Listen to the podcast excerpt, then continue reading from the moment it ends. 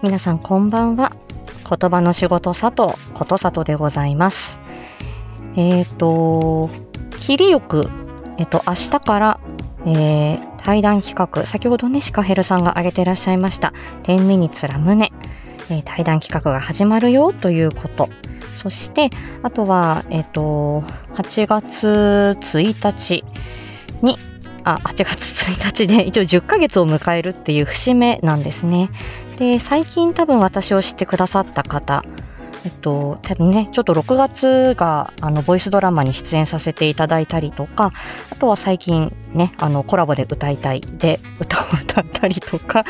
えっと、あとは、えっと、番組の構成少し変えたりっていうこともありましたので、あ、あんちゃんこんばんは。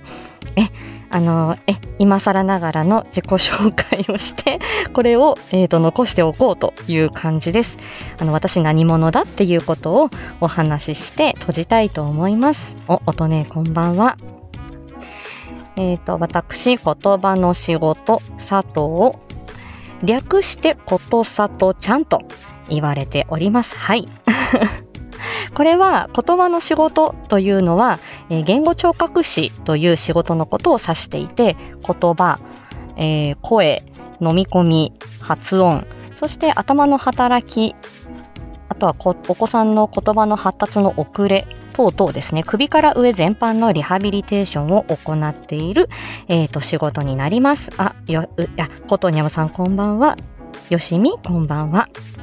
で、それを言語聴覚士と言ったところで、なかなかに本当にあのレアキャラすぎる、理学療法士さん、作業療法士さんと比べると人数も非常に少なく、認知度の非常に低い仕事なので、ただある業界ではその子育てだったり発達障害だったり、えっ、と、リハビリテーションの分野では欠かせない仕事にはなってるんですけど、えっ、と、今回、今年の国家試験で第20回だったと思いますし、私多分第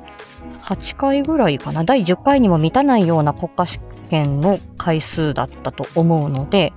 えっ、と、それぐらい国家資格になったのが新しいんですね。なんで資格持ってる人が少ない。で、あとは学校の数も少ない。で、試験があまり簡単じゃないっていうことがあって、えーね、国家試験の合格率、今年も65%っていうことで、えーまあ、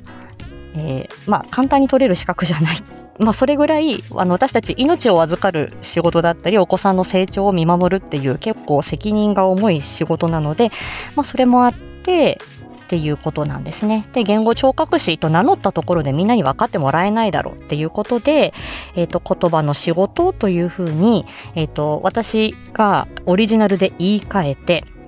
で、ツイッターを始めました。それが、お、カールさん、あ、カールリン、あ、巻き舌ができないの。ごめんね。で、えっ、と、なので、言葉の仕事、佐藤さんというふうに名乗り始めたのが、えっ、と、ちょうど8月、去年の8月のことでした。だから、ツイッターがもう少しで、今のアカウントが1周年を迎えます。で、えっ、と、ツイッターで言葉の仕事のこと、まあ私の日常だったり、教材の紹介だったり、えーこんなことどう？って言って、えっ、と、この言語聴覚士の人同士で、えっ、と、ツイッター同士でつながって、まあ私も一人職場ですし、他の方も一人でどうしても言葉の仕事で悩んでる、あとは資格取ったんだけれども、なかなかうまくいかないって言って、えー若い方ですね、悩んでる。まあ私も10年以上やってる、まあもうベテランの域なので、新人とは言えないんですけども。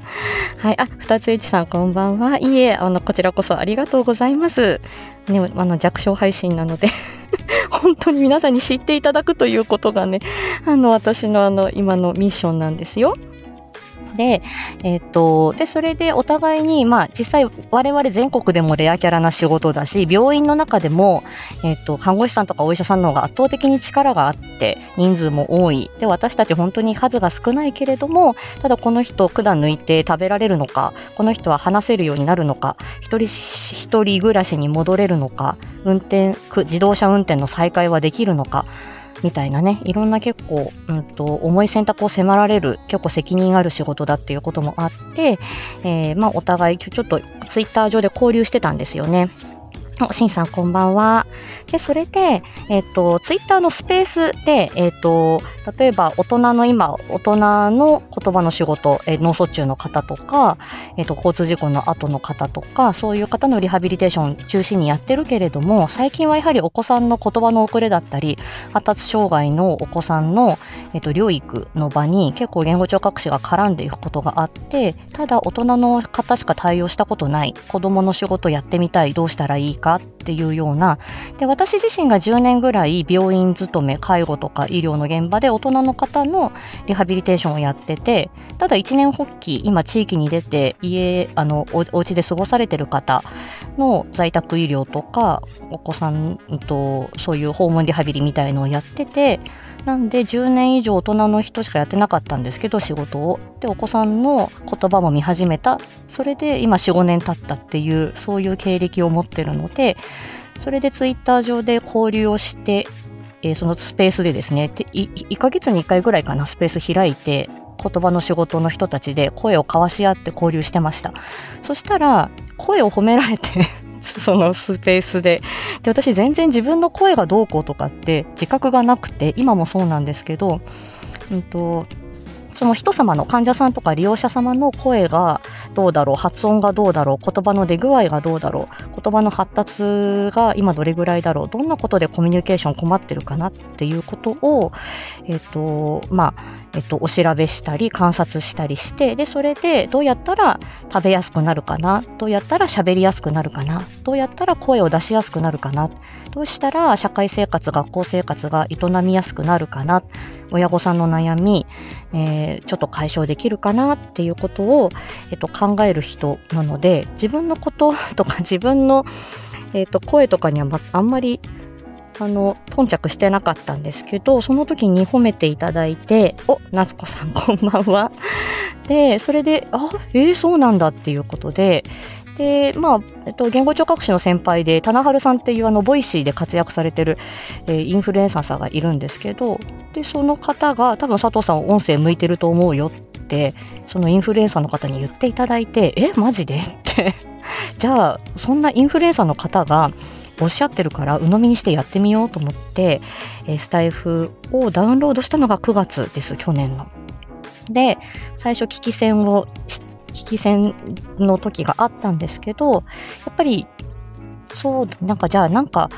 やってみようかなと思って、9月の半ばぐらいから、それこそゴリアスさんのあの音声道場とかを聞いて、配信の準備をして、で、配信を取りためて、で、それで10月1日にスタートしたっていう感じでしたね。はい。で、それでスタイフを始まって、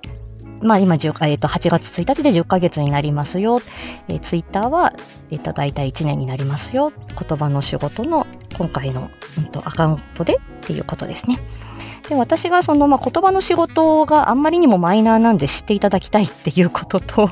あとは結構ね、その、えっと、言葉で、言葉声で困ってる方、あとは病院にかかるほどではないんだけど、自分の声とか発音とか喋り方っていうのにコンプレックスがある方、多分いらっしゃると思うので、まあそういう方々とか、あとはそのお仕事上どうやって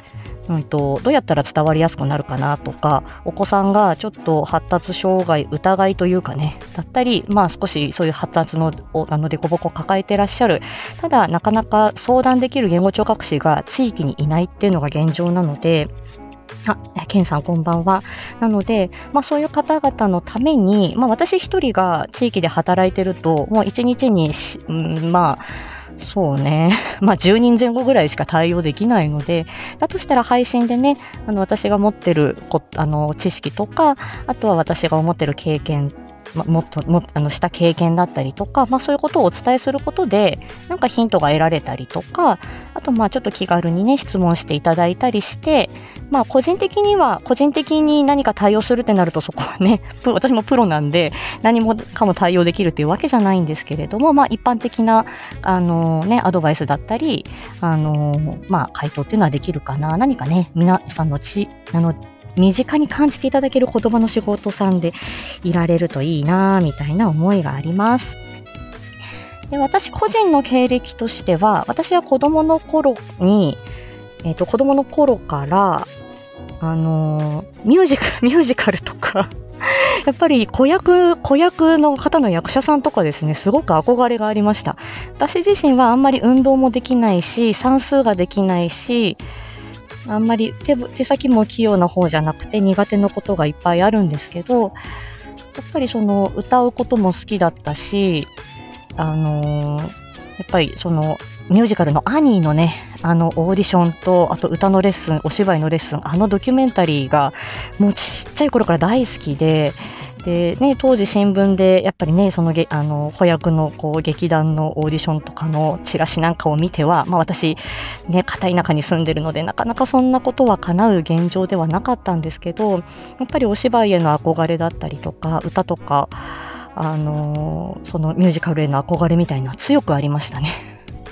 だからやっぱり基本、まあ、で、音楽も好きだし、本読むのも好きだし、割とまあ、ネクラなキャラで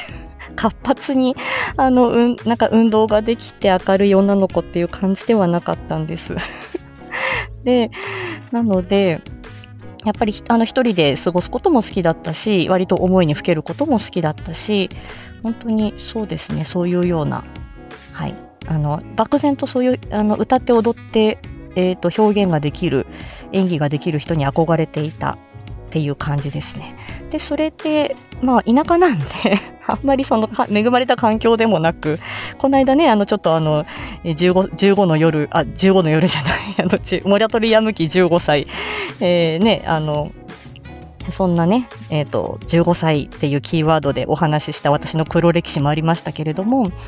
なかなかちょっと地域に馴染めず、あのー、ね、なかなかちょっとね、ヤンキーとアホばっかりの学校で、中学校で、私はこんなところでふてくされてたまるかみたいなね、そういう根性でやってましたけど。うん、ませてたんですよね。ちっちゃい頃からなんか冷めてて。うん、あんまり同調圧力にも屈しず、うん、あの気に入らないっていうか、あんまり気の合わない人と無理やり付き合おうとかそういう感じでもなくて、割と、うん、クールなキャラではあったのかな。うん、そんな感じでした。で、あのー、で、小中学校の時に、あ、でも小学校の時私合唱部の部長だったんだな。結構腹筋背筋ちゃんとやって声の出し方やってみたいなのは、小学校の頃からやってたし、で、高校生の時に念願の演劇部に入れて、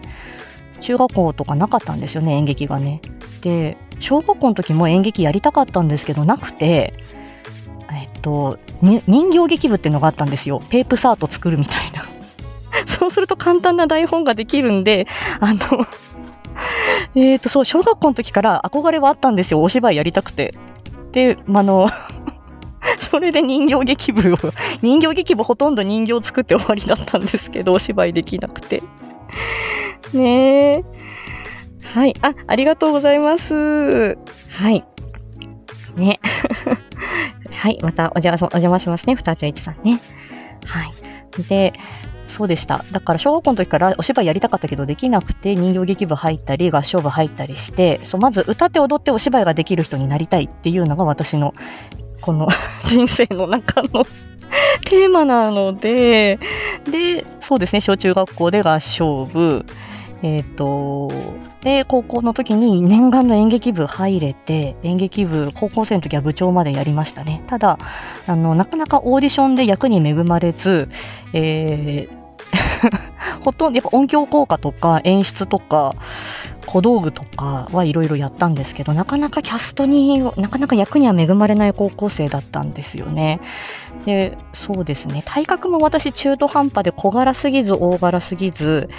うん、で割とスラッと痩せてるのであ、まあ、自分で言ってるけど 太ってはないのでだから結構スーツワイシャツに白衣着て博士の役とかでねあの男性役がその当時から多かったです。で、大学生の時に、あ、だえっ、ー、と、そうだ、演劇部入って、その時に声とか発音とか練習するですよね。で、あの、セリフをちゃんとお客さんに届けなくちゃいけないっていうことがあって、そこで言葉とか発音とか、え伝えるっていうことの難しさに気づいて、そこで、まあ、算数もできなかったしっていうこともあって、で、あの、言語聴覚士言葉に興味を持って、で、私が、あの、大学受験した年って、あの、9.11同時多発テロがあって、もうお先ま、この後未来がどうなるんだろうっていうお先真っ暗の時代だったので、手に職つけなくちゃいけない、景気もきっと悪いだろうって、今、今よりも多分良くなることはないだろうっていうことで、手堅く資格を取ろうっていうことで、えー、言語聴覚士になることになりました。で、まあ、勉強し始めたら自分の性に合ってるし、えー、今になって続けてるっていう感じですね。で、大学時代はダンス部に入ってて、ストリートダンスを4年間みっちりやりました。大人になってからも結構スクールに通ったり、クラブで踊ったりとかっていうのもあって、得意なジャンルは、あ、でもまあそうな、ガールズヒップホップ系が多かったですかね。はい。で結構振り付け覚えるのも早くて、はい。自分で振り振り付けを考えるのも早くて、はい、ネタの宝庫と言われておりました。はい、なので一応その歌って踊って、まあ、お芝居はそんなに本当高校生の時に本当に渇望ですよね本当に役が欲しかったけどできなくてっていう中で、まあ、社会人になっているっていう感じなんですよ。でスタイフ始まってでいろんな方と交流し始めてで声を褒めていただいたり朗読をやったりえっと、であとは、そのね、あの声劇ややられてる方々とちょっと交流持ったりだとか、で声劇も聞きに行って、ファンになって、で、そういった交流していたら、えっと、5月の連休の時に、そのスタイフ宝塚声劇部のしおんさんに声をかけていただいて、2人で、えっと、お芝居をやったんですよね。台本、この台本読みましょうって言って。それ読んで、読んでたのを、えっ、ー、と、ゴリアスさんが聞いてくださってて、で、その私たちがなあの声劇ライブをやった夜に夏目京子探偵事務所そのボイスドラマの第1話の台本を書き上げたっていう 話でした。だから、その、あの5月3日の夜が、あの、ゴリアスさんの創作意欲になんか火をつけて、で、今に至るえー、っていうことで、今ね、夏目京子探偵事務所も今第3話を、まあ、制作中っていうところですし、本当にあのありがたいことだなと思ってます。なので、あのー、